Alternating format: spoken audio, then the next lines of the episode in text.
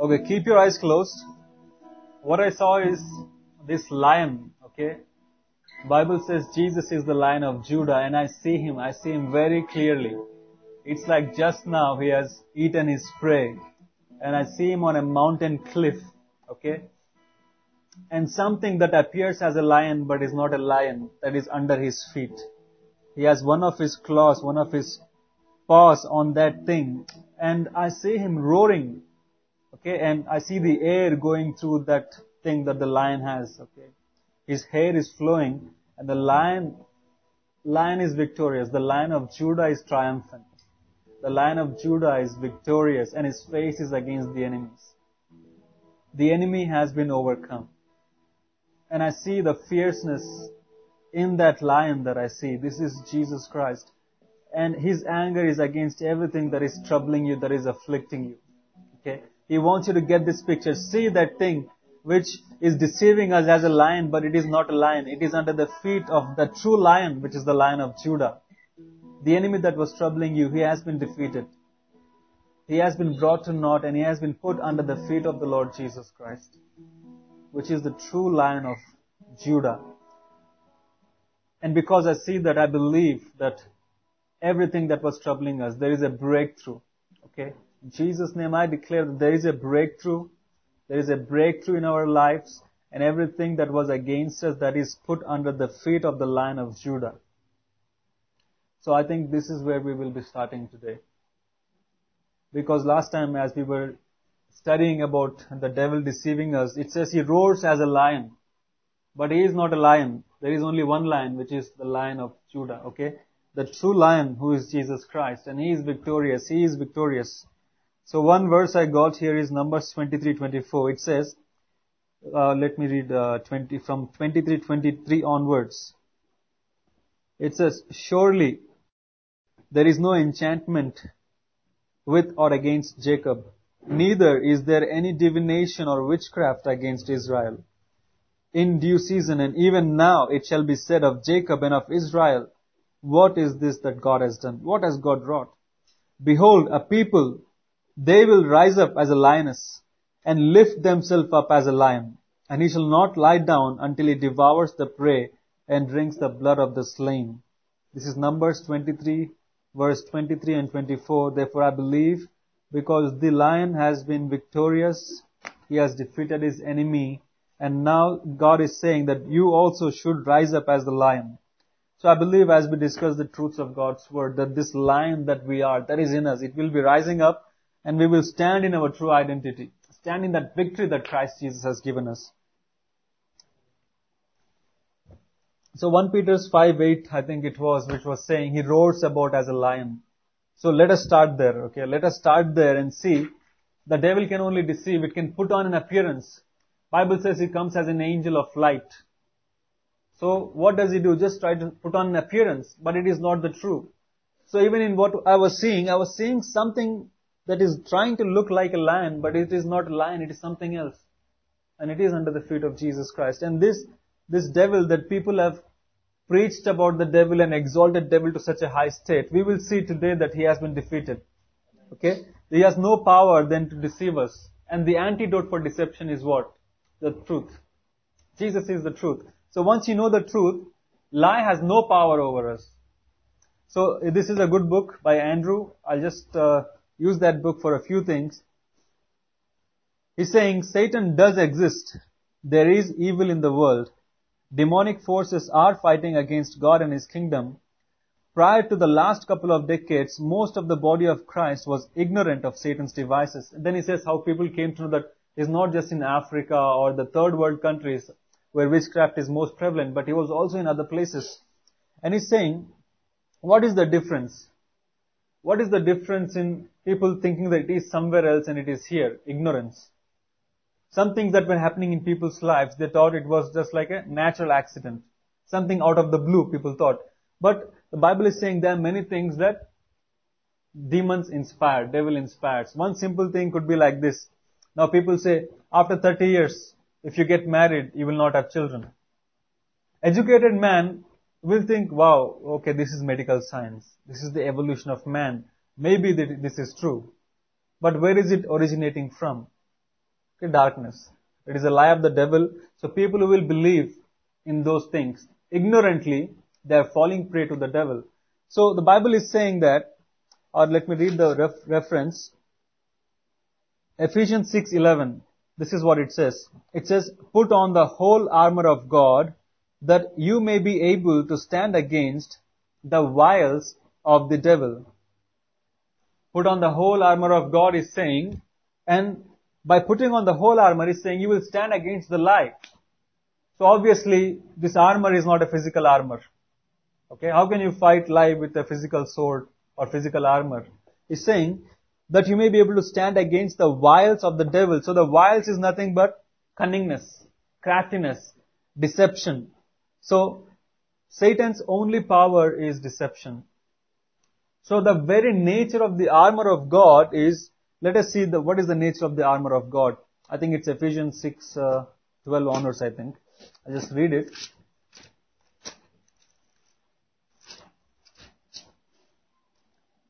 Okay, Ephesians uh, from 13 I'll read. Take unto you the whole armor of God, that you may be able to stand in the evil day, and having done all to stand, stand. So can you believe this? A war is going on, a battle is raging, and he's telling you stand. What would happen if you stand in a, I mean, natural battle? What would happen? Everyone will surround you and you will be killed. So this battle is not what we see in the natural realm. That's why before this he was saying, we don't fight against flesh and blood. Okay? This is not a human tactic. You don't take actually a, a sword and try to fight with people, try to win with people. And his warfare is completely different. It is not, you're not attacking, going after it, running, hiding, using bullets and nothing all that. He's saying, take the armor and stand. Even if evil is going around you, take that armor and stand. So after having done all to stand, he's saying stand, and this is the armor he's describing. He's saying, stand therefore, having your loins girt about with truth. Means what? Uh, the Amplified is a little bit easier. He's saying, stand therefore, hold your ground, having tightened the belt of truth. Okay, so the part of the armor is truth. Again, what is the truth? Jesus is the truth. How do you know it? It is a, or what should I say, doctrine. It is a belief system. It is an understanding. Okay? Truth is not something like literally a belt which you take, but it is a belief system. So, uh, Bible says that you are redeemed from the curse of the law. And the Bible also says every sickness and disease is under the curse of the law. Means what? If you are once redeemed, you don't have to get sick again. It is not, okay, you can get sick in winter season or in summer season. People expect flu in winter season. People expect sunstroke in summer season. But is it lining up with God's word? No, there is not a time that God's word doesn't work. Bible is simply saying every sickness is an effect of the curse of the law or Adam's sin. And you are brought out from that curse. You are redeemed from that curse. Meaning what? You don't have to be afflicted by those things. It doesn't matter if it's winter, it doesn't matter if it's summer, it doesn't matter what your age is. So if you see the word of God and you believe the word of God, and last time I said about past tense of God's word. Okay, it is not you are healed by stripes, you were healed by stripes. So it is not again and again and again. You were healed. Now what do you do? Stand. How would you stand? Take the truth and stand. I have been healed by the stripes of Jesus. I cannot get sick again. If it tries to come to you, resist it. Bible says resist the devil and he will flee. So truth, knowing the truth and standing there is an act of warfare. Okay, you don't have to do anything else. Just know the truth. So the belt is the truth. He's saying the part of the armor which is the belt that holds everything together. So if my pant is loose and I don't have belt, it will keep on falling or keep on slipping down. So the truth is the central point or the main thing to hold you in together. And he's saying, having put on the breastplate of integrity and of moral rectitude and right standing with God, or simple translation is having the breastplate of righteousness. Means it is an armor which is covering from waist up. Okay, it is covering our chest, everything, under the head but above the waist. He's saying here you should be having righteousness, the breastplate of righteousness. This righteousness simply means right standing with God. Throughout the New Testament you will see, okay, being justified by faith. You are now made righteous by grace through faith. by faith in His blood. So, this directly talks about condemnation. Because once you are made righteous, again you cannot be made unrighteous. Okay? If while you were a sinner, by doing good, doing good, doing righteous, giving tithes, giving offerings, okay, giving all the sacrifices, you were not made righteous, now made righteous by one offering forever.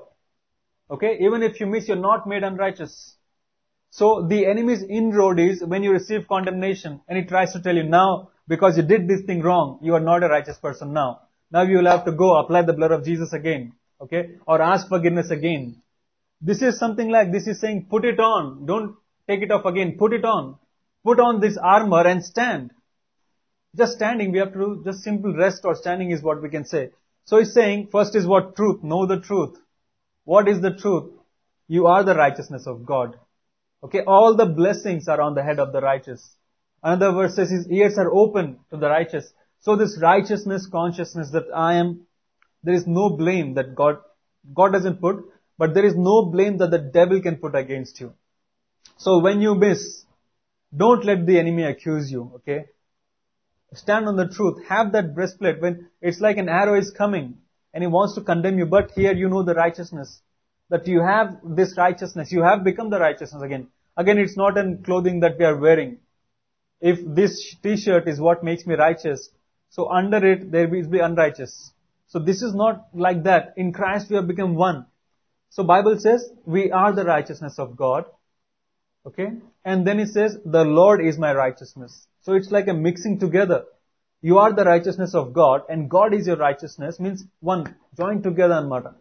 So there is no separation. So he wants you to stand in this truth and the first main weapon, uh, defensive thing is righteousness, understanding of righteousness. So I'll read a few verses about righteousness. Romans chapter 3. Because this is very important. if you allow condemnation, sickness, disease, death, poverty, misery, everything will be open. So, this, this is the breastplate which stops the arrows from coming and piercing your heart. So it's saying, okay, uh, verse 20, Romans 3.20. He's saying, by the deeds of the law or the works of the law, there will be no flesh made righteous in his sight. Or justified means same making righteous. Meaning what? The law said don't lie, don't steal, don't commit adultery. All these things. Even from childhood, if you have never lied, okay? Never committed adultery, never stolen anything, never did, you did not, never made an idol and worshipped it. It is saying, even if you did all the works of the law, still you are not righteous. Means what?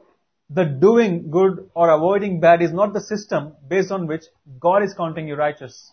This is what you need to know. If you have fulfilled the law, still you are not counted as righteousness according to this verse. But on the contrary, it is bringing a knowledge of sin. So verse 21 is saying, But now the righteousness of God without the law is manifested, and it is witnessed by the law and by the prophets. And he's saying, okay, this system is not the system God chose to call you righteous, but separate from the law matter. Is separating and saying, separate from the law, without the law, this is the system that will declare you righteous. Or this is the thing that will declare you righteous. And he's saying, this is witnessed by the law and by the prophets. So there are many references that we can go back later sometime maybe. But he's saying this method of saying this person is righteous is already having testimony in the law and in the prophets. And he's saying even the righteousness of God, which is by faith of Jesus Christ, unto all and upon all. So a more accurate version here will be by the faithfulness of Jesus Christ. Okay, let me read that again. Listen to it even the righteousness of God which is by the faithfulness of Jesus Christ. Means what? This righteousness that is given to us or what we are made, this status is by the faithfulness of Jesus Christ. Not by my faithfulness. I receive it by simply an acknowledgement and surrendering to Jesus that yes, He is, He is the person who did it. He, I accept Him as my Lord and Savior. But the source the source is not your faithfulness. The source is not your faith. The source is not my faith. He's saying, even the righteousness of God, which is by the faithfulness of Jesus Christ, is given to all. And it is upon all. Why? Because there is no difference. Everyone is in the same boat. Everyone has sinned. Everyone has fallen short of the glory of God. Now what is the glory? Glory simply means Old Testament, New Testament, it means the opinion of God or the estimate that God has for you. So when I look at my child, I see who he is. I know he's a human being and I know his potential, okay? I see the, my image in him and I know his potential, but the child doesn't know what it is. So the opinion that the father has, this boy doesn't have it. He has to go and come to that stage. So he's simply saying they all missed God's plan. They all missed God's purpose. How? Because first man, Adam, missed it. Everyone else went in the same way. They missed the being conformed to the image of Jesus Christ. They missed walking, talking, living like Jesus Christ. So because they missed it like this, now God is saying, I am placing you in this place where you will be counted as the righteousness of God. And He's saying, how, how is it happening? Being justified freely. First point is freely. Okay? Justified freely. You don't have to pay for it. You don't have to repent for it. You don't have to do anything for it. It is free. By His grace. Second point is grace. Okay freely by his grace అన్నమాట తెలుగులో it says ఉచితంగా ఆయన కృప వలన ఉచితంగా అన్నమాట just freely by the redemption that is in Christ Jesus క్రీస్తునందున్న విమోచనము ద్వారా Three points. Freely, grace and redemption. See, none of these things are based on us. We are not the person giving it free. We are not the person who is giving grace. We are not the person accomplishing the act of redemption. It's Him, Him, Him, all about Him. So if your righteousness today, it's not about you, it is about Him and what He did for you. Okay? Righteousness. Today if we are righteousness, we have not done anything to be counted righteousness. It is a state that God has given to us. He's saying, whom God has set forth to be a propitiation through faith in His blood, to declare His righteousness for the remission of sins that are past through the forbearance of God. Simply saying, uh, when you place faith in Jesus Christ, you come to that knowing that God has declared you righteous. God has made you righteous. In the past, He forgave sins. Even people were committing sins, but He was closing His eyes on the sins. But now, He's not just forgiving sins, He's making you righteous.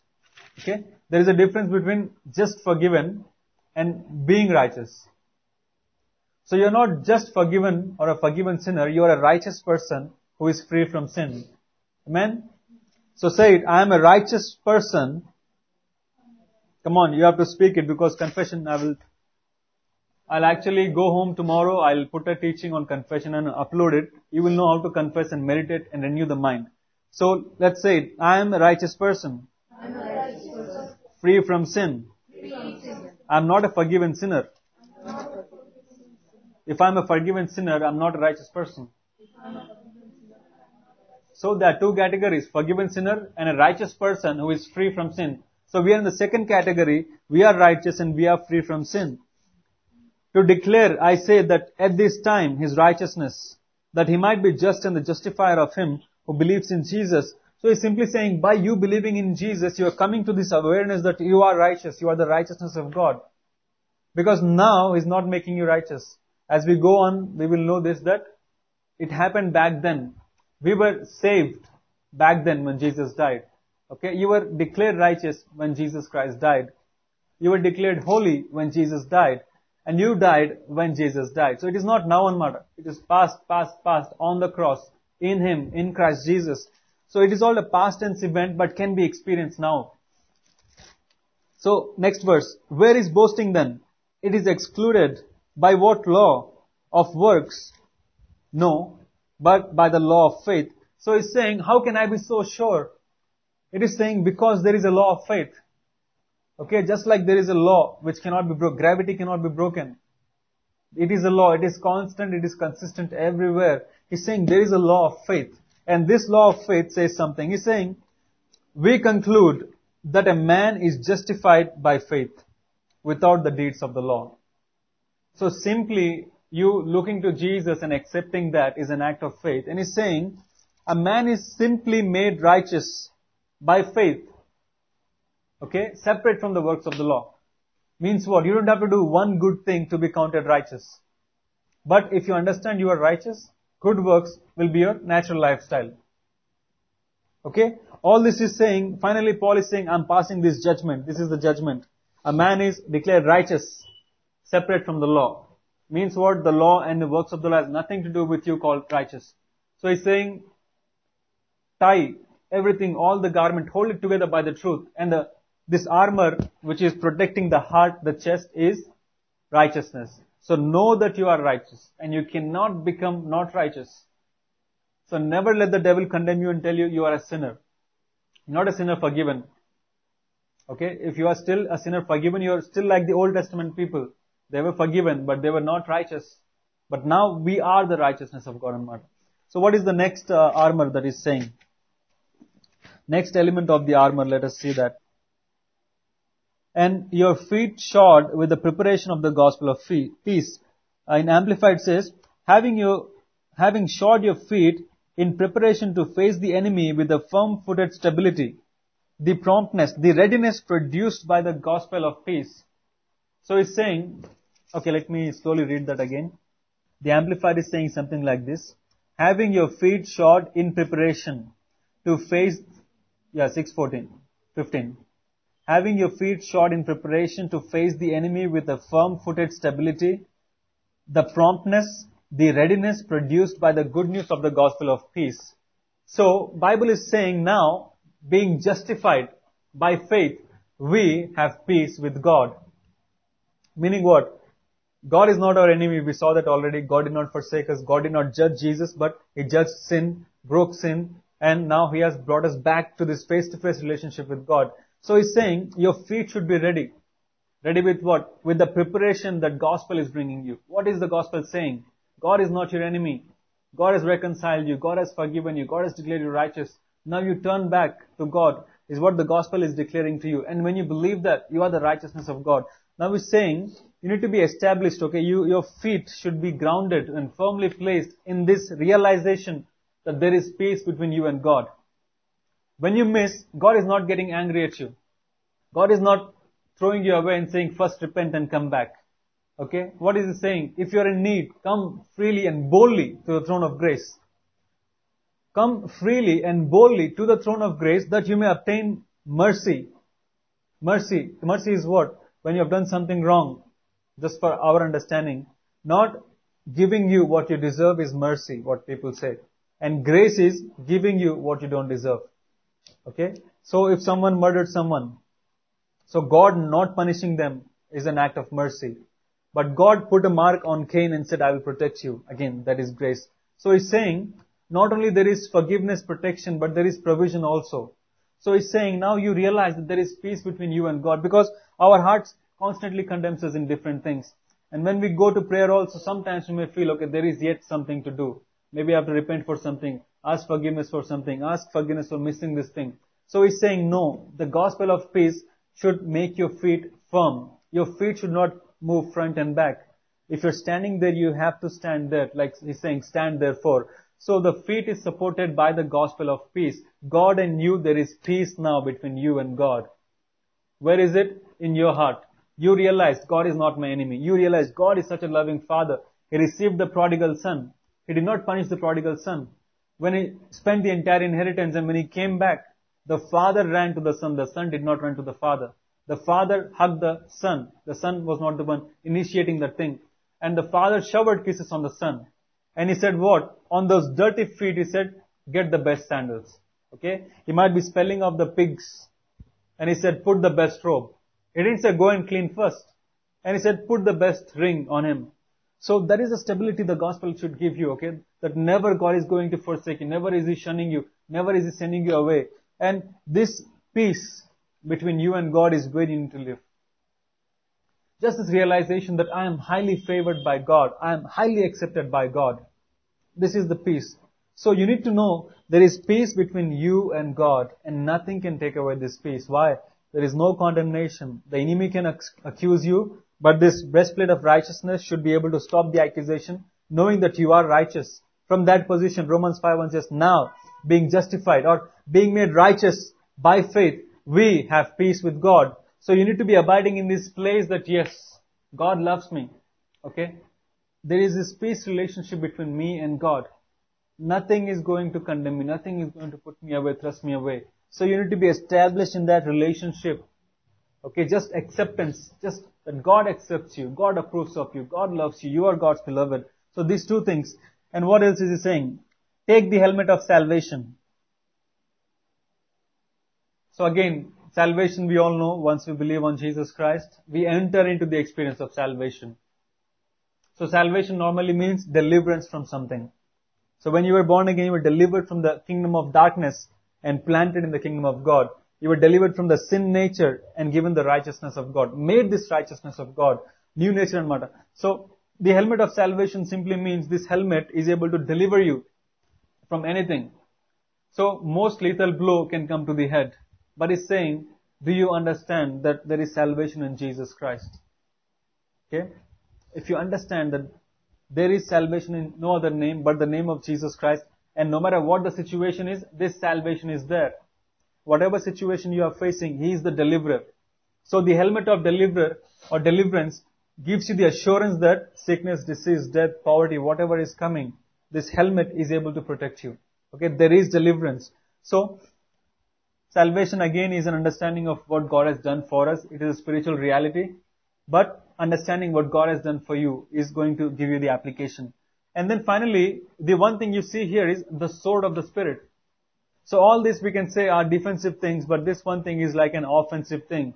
He's saying the sword of the Spirit, which is the Word of God. Jesus is described as something like this. He says, there is a sword coming out of his mouth. It is a two-edged sword. And with that sword, he slays his enemies. So this is the same thing. The Word of God, Hebrews 4.12 says, is alive, full of power, full of energy, full of life. And it is sharper than any two-edged sword. And it pierces even to the dividing of soul and spirit, joints and marrow, thoughts and the intents of the heart. So he's saying, how do you do that? You just stand there and speak the word of God. That's it. You don't fight, I don't fight.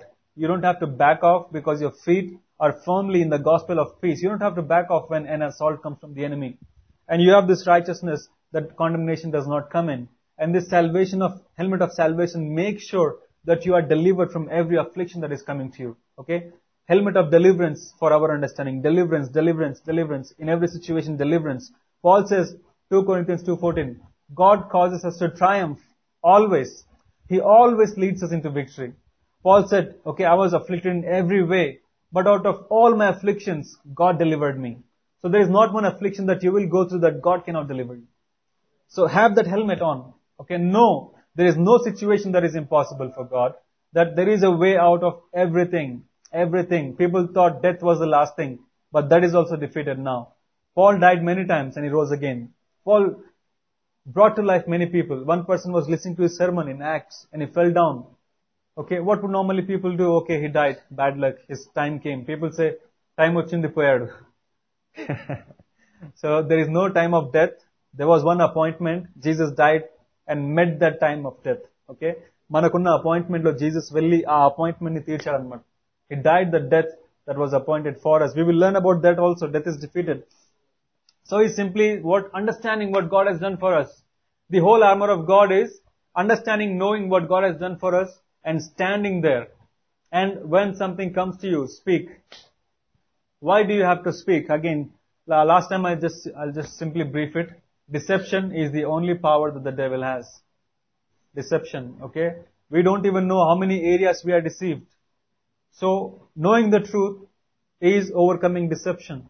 So, the word of God is very important for us. So, when Adam and Eve initially were there, okay, God said, I give you authority over everything. Okay, the flying birds, beast of the earth, whatever is in the sea, and the whole earth I give you, have dominion over it. It was not conditions, okay, there were no conditions. He just made this man, just imagine it, you are not in existence, and you open your eyes, and you see God telling you and saying, you are Lord over all the earth. To simply say that, okay, all the earth belongs to you. Rule over the earth. These animals, they belong to you. Rule over them. These birds, they belong to you. Rule over them. Whatever you see in the seas, they are under your feet. You are supposed to rule over these things, reign over these things. Tell them what to do. Tell these trees what to do. Tell the ground what to do. So, he came into existence with this dominion consciousness. Then, you see, Satan came or the serpent came, the Bible says. He didn't come with a big dinosaur or an elephant and he didn't try to scare Adam and Eve. Okay? They are the person with all the authority. And everything now, everything under the earth is under Adam. And he comes and the only chance he has is to deceive. Not overpower, okay? Not overpower, not force, deceive. That's what Bible says. Eve was deceived. Eve was not taken over by the enemy. He was not forced by the enemy into submission. Deceived. So, did not, uh, Satan did not have the power to make Adam and Eve do anything. If he had the power, he would have done it. So how did he have to come? He had to come through deception and he had to allow them by their free will to fall into that temptation. Okay, fall into that trap and do that thing. Then what happened? So the moment he did that, there was an open door. Okay? So the moment Adam and Eve did this, Bible says, uh, Romans chapter 8 says, the whole creation was subjected to corruption or futility, wasteness, not by its own will, but because of him who subjected it. God didn't subject it, Adam subjected it on Mars. So whatever happened to Adam, happened to everything that was under Adam. So the death that came to Adam passed through all creation. That's why everything is dying now. Okay? Then, after that, once Adam got tuned to the voice of the serpent, it was a lifestyle again, it was a process. He did not know how to die. He had to learn how to die for the next 900 years. There was no record of death in Adam. He had to understand what is death. Then the information is passed through the whole body and later on, later on, 900 years after Adam died. So, Adam and lived in a place where there was perfection. They could not be tempted with anything. Okay? They could not be tempted with money or anything, any glory. There was no other glory. They were in relationship with God, face to face with God. They saw the glory. But still, whatever reason that happened, so the perfect people fell just for one reason. They did not believe they were in the image of God.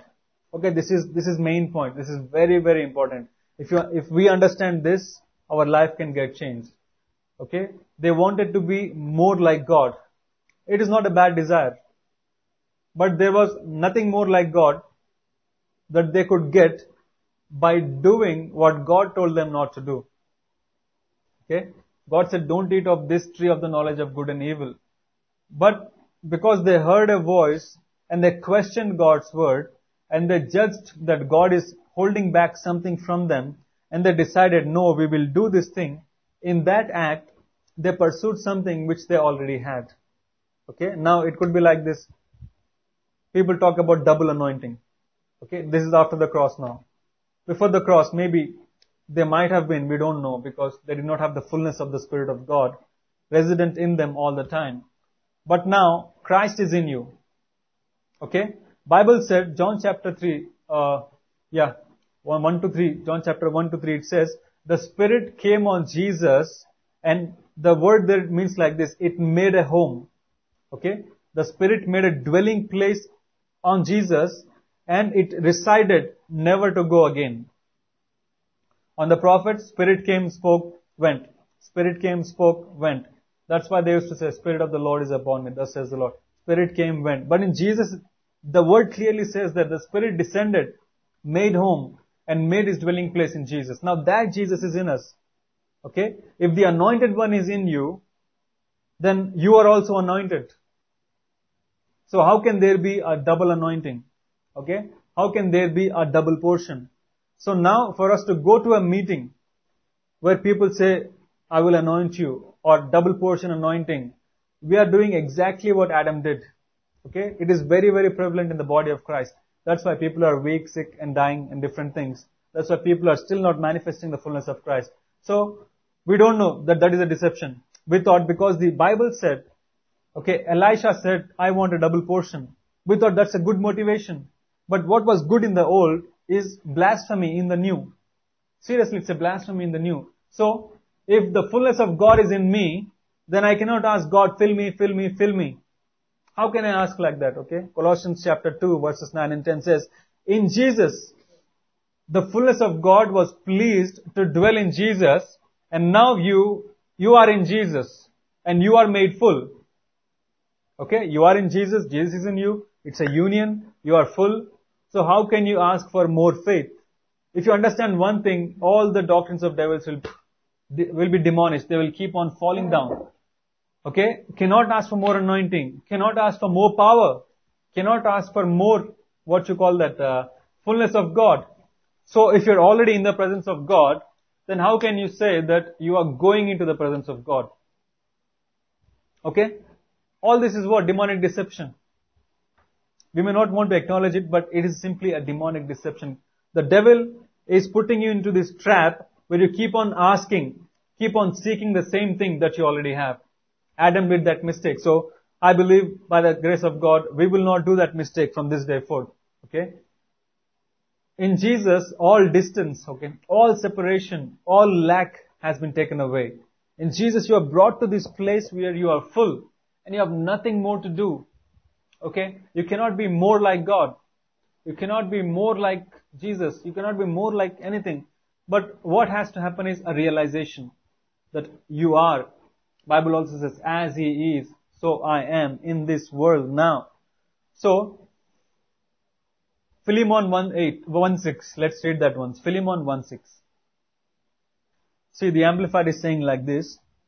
I pray that the participation in and sharing of your faith may produce and promote full recognition, appreciation, understanding and precise knowledge of every good thing that is ours in our identification with Jesus Christ and unto His glory.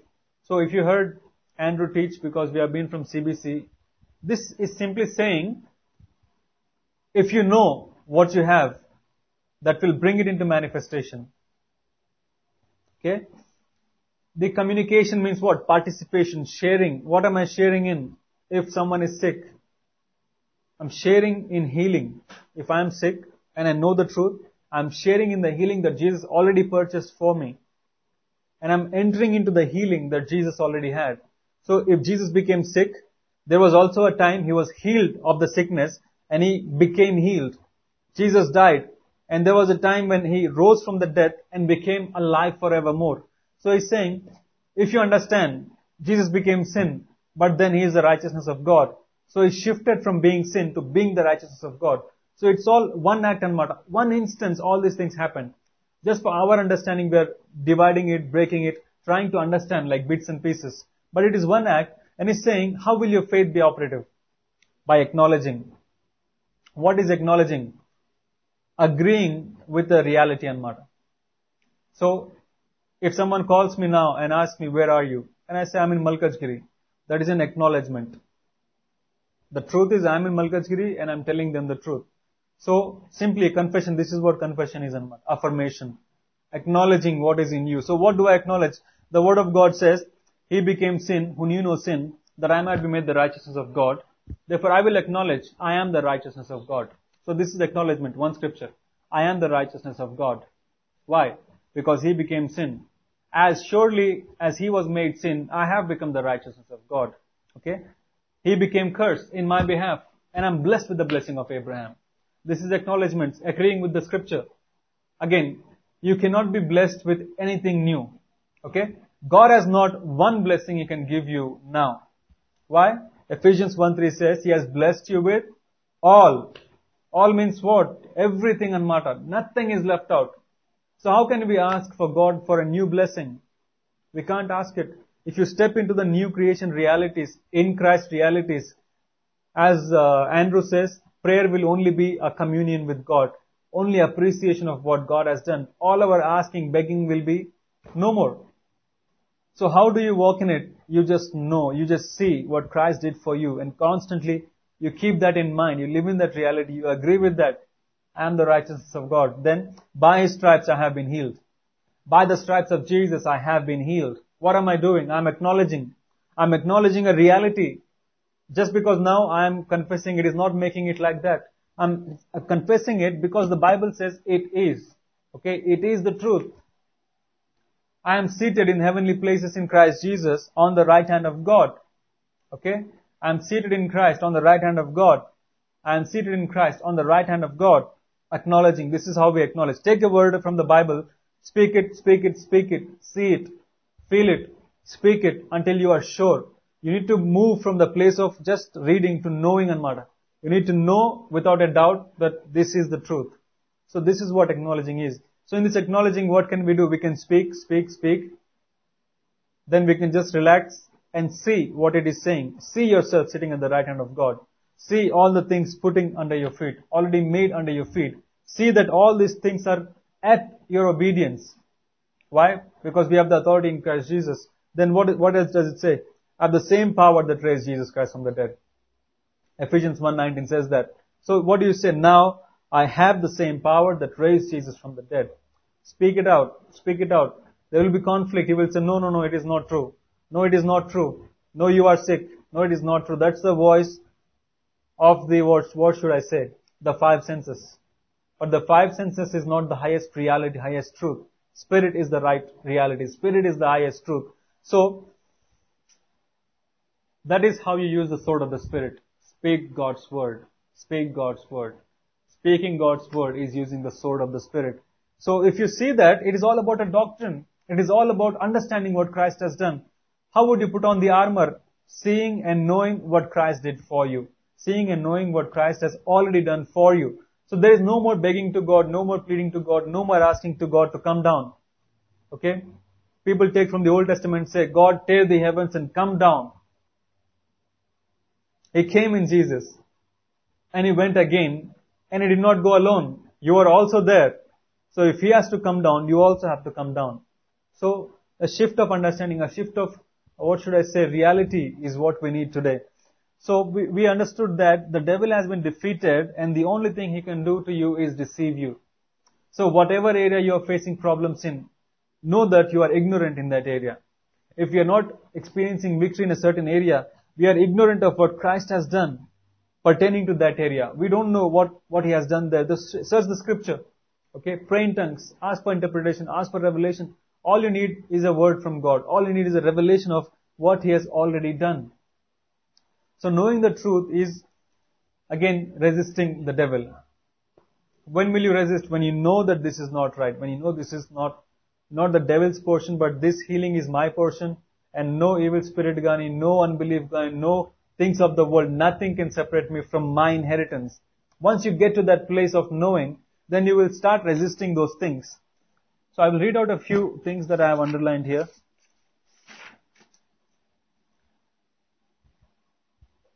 The battle is between your ears, means in your mind.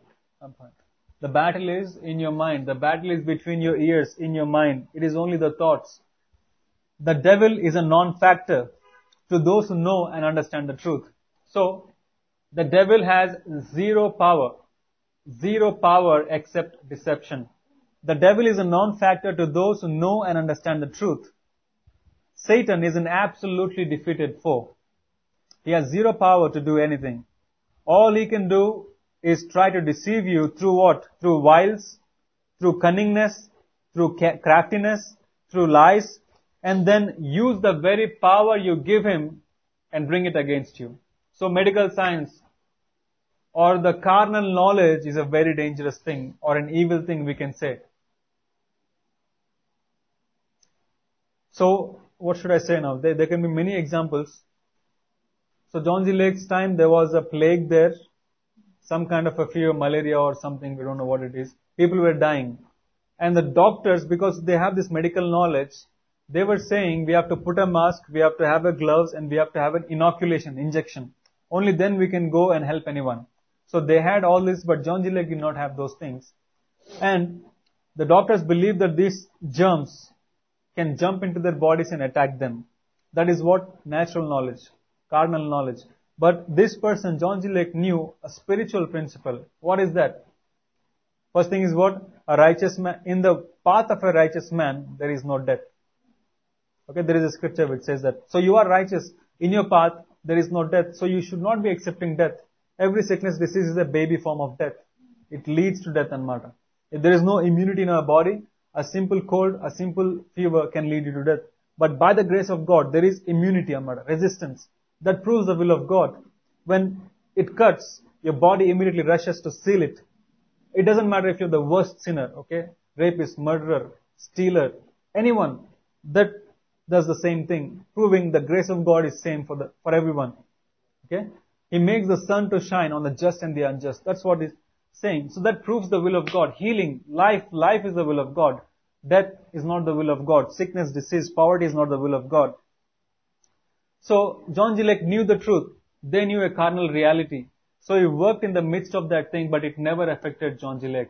Finally, they questioned him. How is it possible?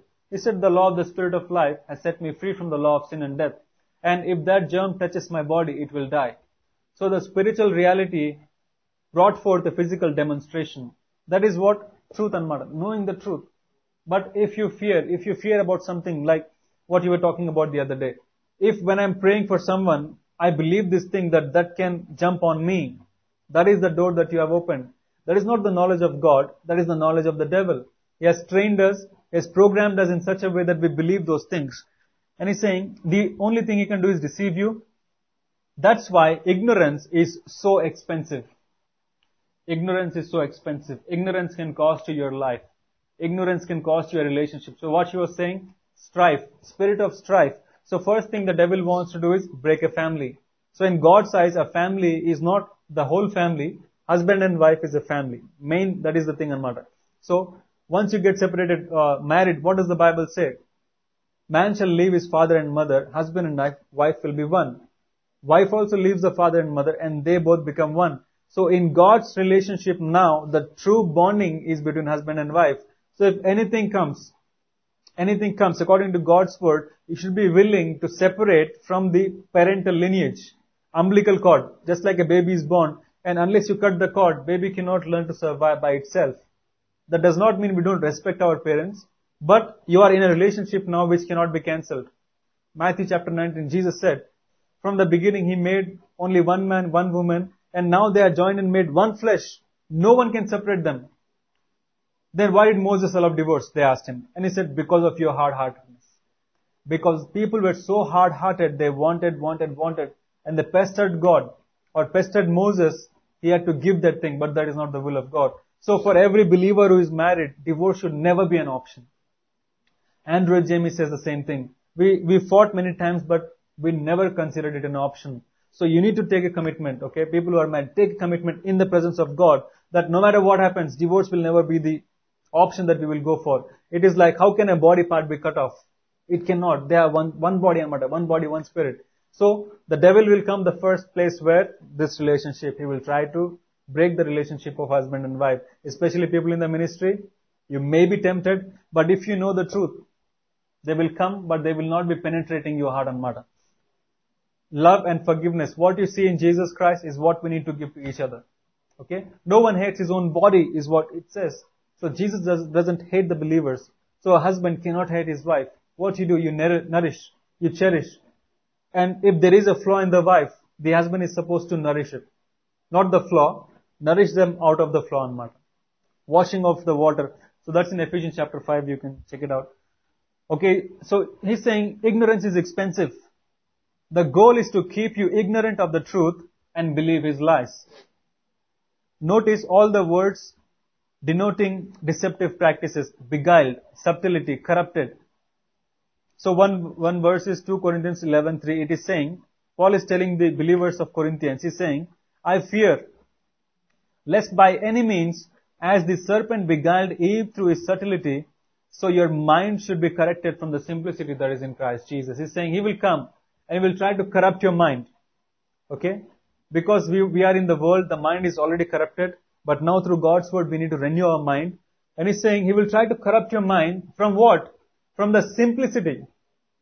Simplicity that is in Christ Jesus. The gospel is simple, God is simple, the things of the Spirit are simple, but he will try to make it complicated, make it so difficult, so difficult. Like I said, Hebrews, when I got saved, they said you cannot read Hebrews. No one can understand Hebrews. But it's a simple book that sets you free. Then he's saying, okay, when uh, Adam and Eve, the devil came, he challenged God's word, he made them question God's word, and he made them to second guess God's word. So, this is the fact, okay? You got born again, you came to Jesus, I came to Jesus from a Hindu background. If the devil could not stop me from being born again, if the devil could not stop me from accepting Jesus as Lord and receiving the greatest blessing which is being born again, he can't stop anything else. If he could stop anything, he should have stopped that thing. That proves the devil is powerless. He can try to argue with you and tell you, if you believe in Jesus, then your family will forsake you. If you believe in Jesus, there may be persecution. So he will try to reason and stop you, but he cannot stop you. Because he has no power. Satan cannot do anything without your consent and cooperation. So everything that is happening bad in our lives, somewhere we have agreed with it. So when we were about to get married, because Srujana has a stepmom, she brought her friend and made her prophesy and say, within one year you will get divorced. So because we knew the truth, she immediately on her face, she said, I cancel that, I rebuke that, I cancel that in Jesus' name, that will not happen. That did not happen in our lives. But if she accepted that prophecy and believed that prophecy, that is an agreement. Agreement with the devil. We don't know what have happened, but don't agree with any negative that anyone can speak over your life. It could be a dream. It could be the Bible also. Okay, you can take Old Testament scriptures and say no one knows God's will. That is not true. In New Testament, by the Spirit, we know God's perfect will. So, it, God, devil can speak you through anything. It doesn't also have to be the devil. The programming that we have in our mind, okay, that may sometimes bring certain things. So people who have a broken family, they constantly live in fear, expecting that this new family may also get those things. So sometimes dreams also arise from the hidden fears that we have. So not every dream is prophetic. Okay? Not every dream is prophetic. But if something is revealed to you, no. Life is God's will. Okay, union, success, that thing is God's will. So the dream, if it is revealing negative to you, cancel it in Jesus Christ's name. Okay, use the authority that God gave you. Bind that. Okay, you can just say, I bind this dream, it shall not come to pass in Jesus' name. So you need to know, sometimes God reveals to redeem. Okay, God does not reveal and tell you this is what it is going to happen. Hezekiah, God comes to Hezekiah, Isaiah chapter 38 and says, you are going to die, put your house in order. Okay? Whatever you need to do, do it because you're going to die. Some people, if you stop there, may say, this is God's will, no one can change it. But then Bible says Hezekiah turned around and he cried with bitter tears and he said, God, see, this is how I have lived. I have done all these righteous acts in your sight. Then God made Isaiah, who was already going out, to turn back and come and tell him, God has seen your tears. God has heard your prayers and I'm increasing 15 years of your life. Meaning what? It was a natural consequence. He was going to die. God just revealed something. So a revelation or a uh, revealing something that is going to happen does not necessarily mean it is God's will. God is showing you this is what going to happen based on current circumstances. Now you have the choice. Okay, you have the freedom in Christ Jesus. You have the name of Jesus to cancel it, to make it come in alignment with God's will. So just because if you see or hear something negative doesn't mean that is God's will. You have the power of choice. He placed death and life before the Israelites and said, choose life. Okay? So don't be deceived on those. That's how demons work. Andrew actually said that when he was growing initially, a prophet came and prophesied to him saying, God is going to put you into some kind of sickness. For eight years you will be in coma and God will not allow you to read the Bible. He was prophesying saying this is what God is saying. So when he said God will not allow you to read the Bible, Andrew understood that this is not from God. And he was a known prophet, known preacher. And he stood up in the midst and he said, I reject this in Jesus' name. They came out of the church because of that, because they could not stay there. But he said, if I agreed with that that day, you would have never heard about me. So no matter who's speaking, if it is not lining up with God's word, not lining up with life principle, don't agree with it. Naveen, he posted the prayer request, right? So he called me and he said, uh, this is what has happened. Doctors say he cannot live anymore. They, they have given up their hand. They said we can't do anything. So I just simply said same thing. Jesus died. In that man's behalf, Jesus died. And I just prayed. And immediately he said, no. I said, I, saw this picture. I saw in my dream, I had a vision. I saw Dandalesharanta photo. I said, what does that mean? We just prayed and Jesus' word reveals that he died in his behalf. We have power to cancel death. And I just affirmed him and I told him, meditate on the word. You should not see that. If you're seeing and agreeing with that picture, we don't know what's going to happen. So I rebuked him and he said, I corrected myself. And by the time, this is when they were traveling from that place to Vizag. By the time they reached Vizag, doctor said this is not a serious case. But if Naveen had agreed that, and if I had, okay, then it may be God's will. He would have died, we don't know. But you should know the truth. So if you know the truth, you will cancel the negativity or the lie of the enemy. So he's saying the key to seeing manifest in your life, oh, the truth is you have already everything, but the key to seeing manifest in your life what you have in the spirit is believing and acknowledging what you already have. That's what I said, acknowledging, confession of God's word. Satan aims his warfare in your mind, in your flesh. Meaning what? Symptoms. He will say, see, because you have pain, you are not healed. But that is not the truth. The word says that is the truth. It targets your understanding and acknowledging of who you are and what you have in Christ. Meaning what? If you're a baby, you don't know the truth in Christ, he will trap you there and keep you trapped there. So knowing the truth is very important. So if you are not growing in the things of God means you are going back. Okay? Simply understand, if you're not progressing, you're going back. So there has to be a progress. All he has, that is the devil, is lies and deception. The devil does not have any more power to make you fail in any area of your life than he had to make Adam and Eve fail. Adam and Eve. So he has to deceive you to get inroad into your life. Satan lied to Adam and Eve by saying you don't have it all together. Same thing I said, you cannot become righteous. If you try to become righteous, same temptation you're falling as Adam and Eve felt. If you try to get more fullness of God, more Holy Spirit, more anointing, you're falling for the same temptation that Adam fell. A talking snake convinced them that they did not have enough. So not having enough, that understanding, okay, I'm desperate for you. Fill me, fill me, I'm hungry for you, I'm thirsty for you. Same Adamic falling, okay? Jesus said, he who comes to me shall never hunger, shall never thirst. He who eats of this bread shall never hunger. So there is no hunger now, but an acknowledgement that he is in you. If you have been born again, you have everything. You are complete in Christ Jesus. The battle against the devil is waged in your thoughts. That's why God's word is so essential. Satan only have the power of deception. He lies and he represents himself as more powerful than he is. But the truth is the antidote to deception.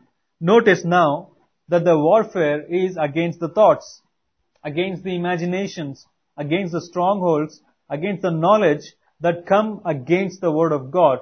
And this is, these all are processes of our mind. Now it could be that you are going outside and one vehicle is coming fast and this picture will come into your mind of an accident.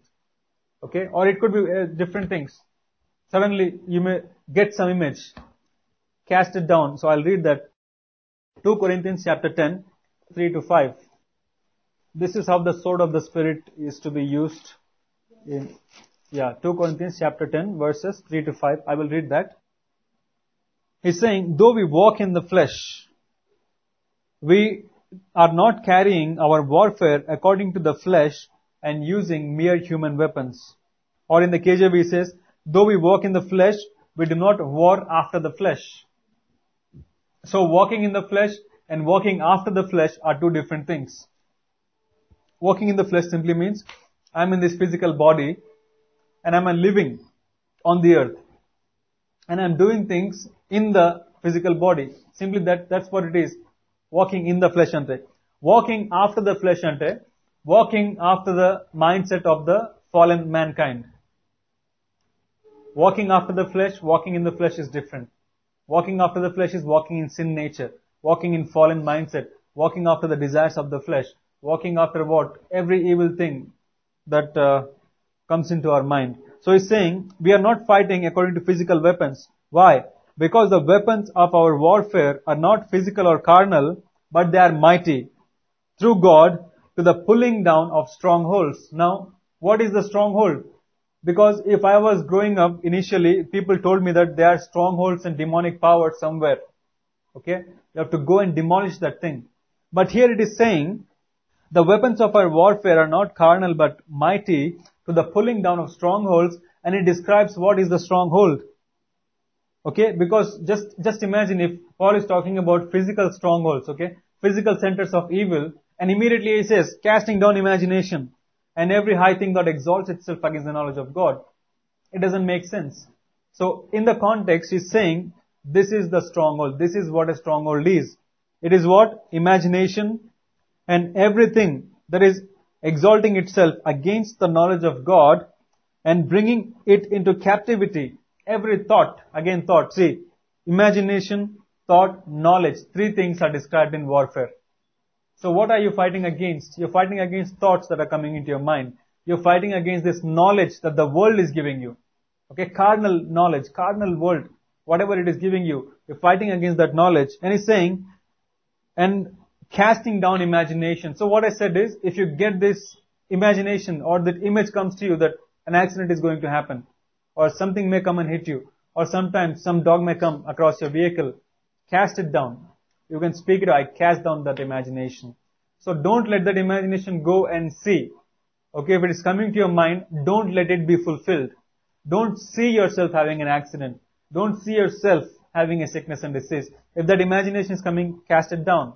Because imagination is birthing forth your experience. Imagination is very, very, very, very, very important. Imagination is the creative ability that God has given us.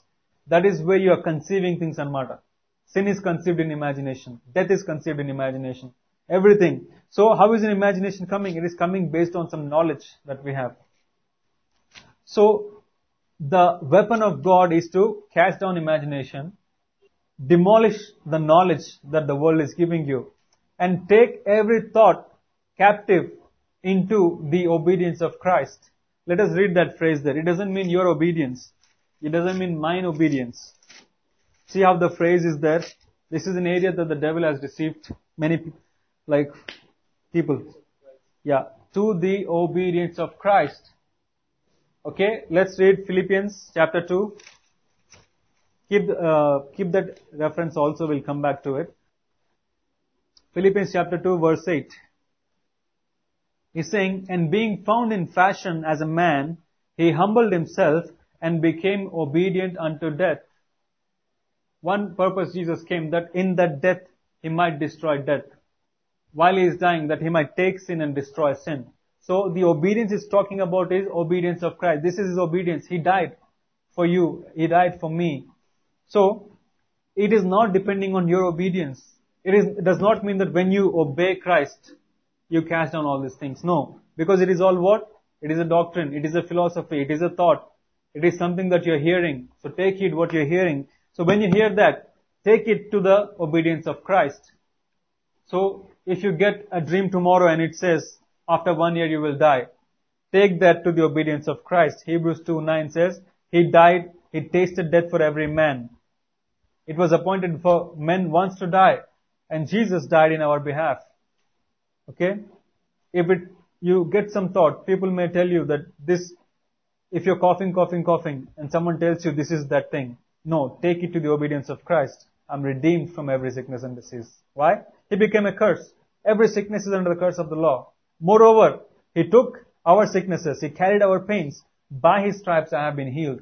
So it is a philosophy that we need to come up with. Philosophy in the sense of belief system. So, just like the world has trained us into a belief system, now we need to come into the belief system of the Word of God.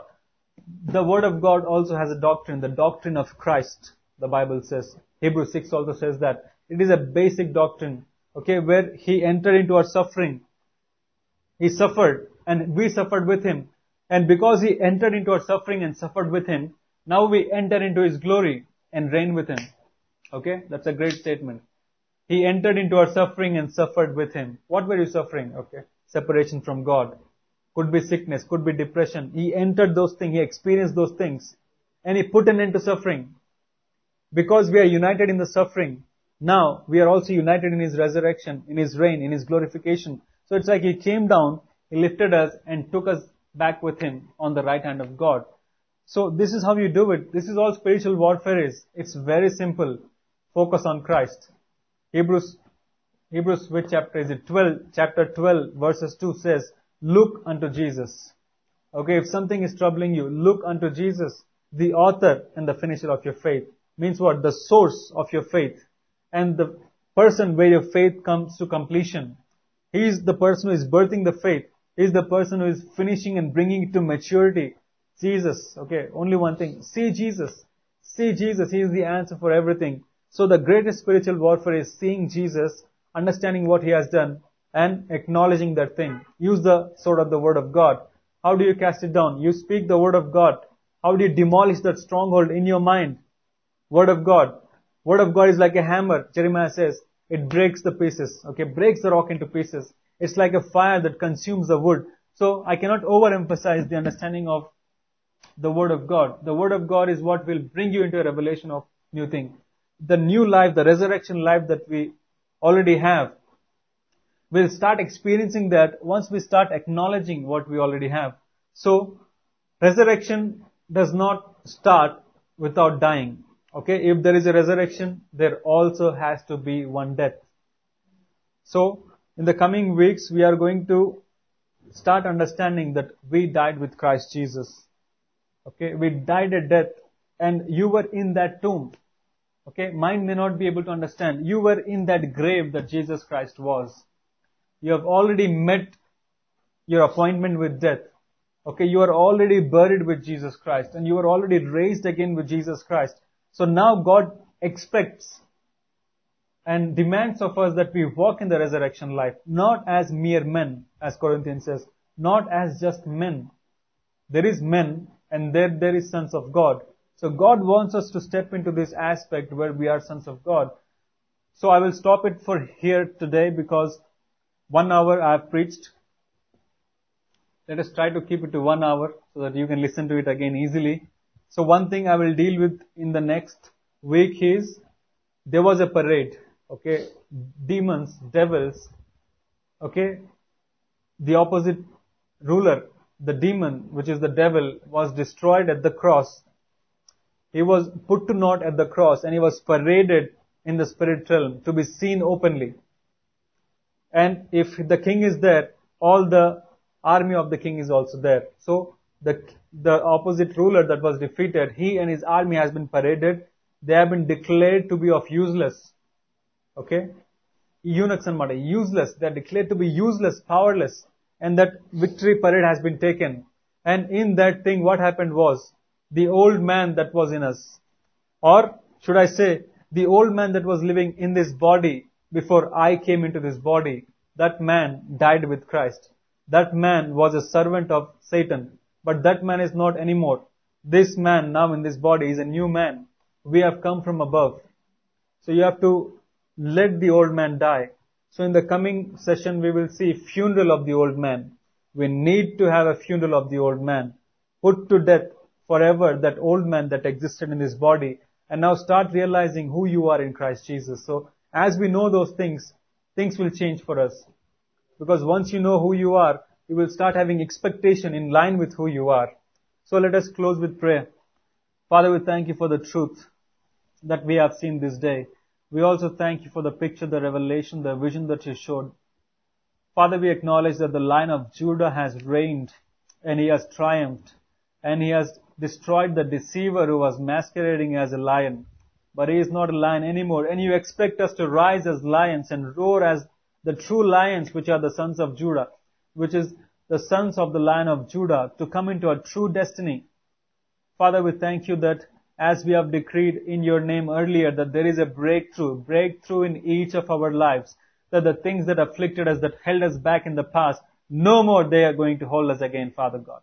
We thank you that we are stepping into our destiny as manifested sons of God, as sons of the Father who is light, as sons of life having no death, as sons of the resurrected Jesus Christ, brothers of the resurrected Lord Jesus Christ. Father, we just ask, according to as Paul prays, I pray for all of us that the eyes of our heart, the very core imagination, Father God, of our heart, let it be enlightened. Let the light of God's truth, let the light of God's word come and show to us what has been done in Christ Jesus. How the old man is dead and the new man has come into existence and that this new man is the same as Jesus Christ, that the new man is Christ. Father, we give you glory for all things. We believe that the word of God is power and we believe that Satan has been exposed today as having uselessness. He is powerless and his deception is broken from over us because the word of God has triumphed, the Lord has triumphed and we believe that as we grow in these things, every stronghold that we may have that is not of you, that will be demolished and a new stronghold of the Word of God will be established in our lives, Father God. We just thank you, Father. Right now, Father, we just thank you and we release your presence in this place by acknowledging that you are already here. That you are here in every atom, every, everything, everything, all things, Father God. You fill all things with yourself. Christ fills all things and He is all. And we are living, moving and having our being in you, Father. We just thank you, Father God. We ask for revelations and encounters, Father. As Jesus was mentored by heaven, we also open ourselves to be mentored by you, mentored by heavens, Father God. We receive all the assistance that you want to give us, the assistance of angels, the assistance of saints, whatever it is, to propel us and, and, and what should I say, to propel us in the right direction of our destiny, Father God. That we would be, our feet will walk in the right path, and we thank you that in the path of the righteousness there is no death. That in the path of the righteous there is only resurrection life, life and immortality, because the sufferings of the Messiah are followed by the glory of the Messiah. Because we have suffered, now we are stepping into glory. He has brought the sons into glory. Thank you, Lord, that honor and glory have been given to us, and thank you that we are stepping out now. By faith, we are stepping out now, and we will be conformed to the image of Jesus Christ, who has no incorru- who has no corruption in him, because his body suffered no corruption. Therefore, Father, right now we agree with your word that by the preaching of the gospel we have life and incorruption, and we bring our bodies before you, Father God, and we agree with you that these bodies shall not be corrupted that every trace, every trace symptom of sickness, disease, death, decay, aging, you are illegal in these bodies. In Jesus' name, we tell you, you are a lie and you will go. You will manifest yourself no more and the life which is Jesus Christ. Because Jesus Christ is alive in us. Lord Jesus, we just ask you and we just yield our bodies to you because Romans says, yield yourselves members uh, yield your members as servants of righteousness, and you are that righteousness. And righteousness is life. We bring every part of our body in subjection to righteousness, that life may reign in these bodies, that by grace eternal life will reign in these bodies. Thank you, Lord. We believe it. We see light flooding our bodies, that every cell is being flooded with light and life, and sickness and disease has no place in our midst. Thank you, Lord. This is true that sickness and disease has been taken away, that by the stripes of Jesus Christ we have been healed. And increase and abundance is our portion. Poverty is not our portion. We agree with you that because Jesus became poor, we have become rich. And thank you, Father, that all things are met. All our needs are met because of your grace.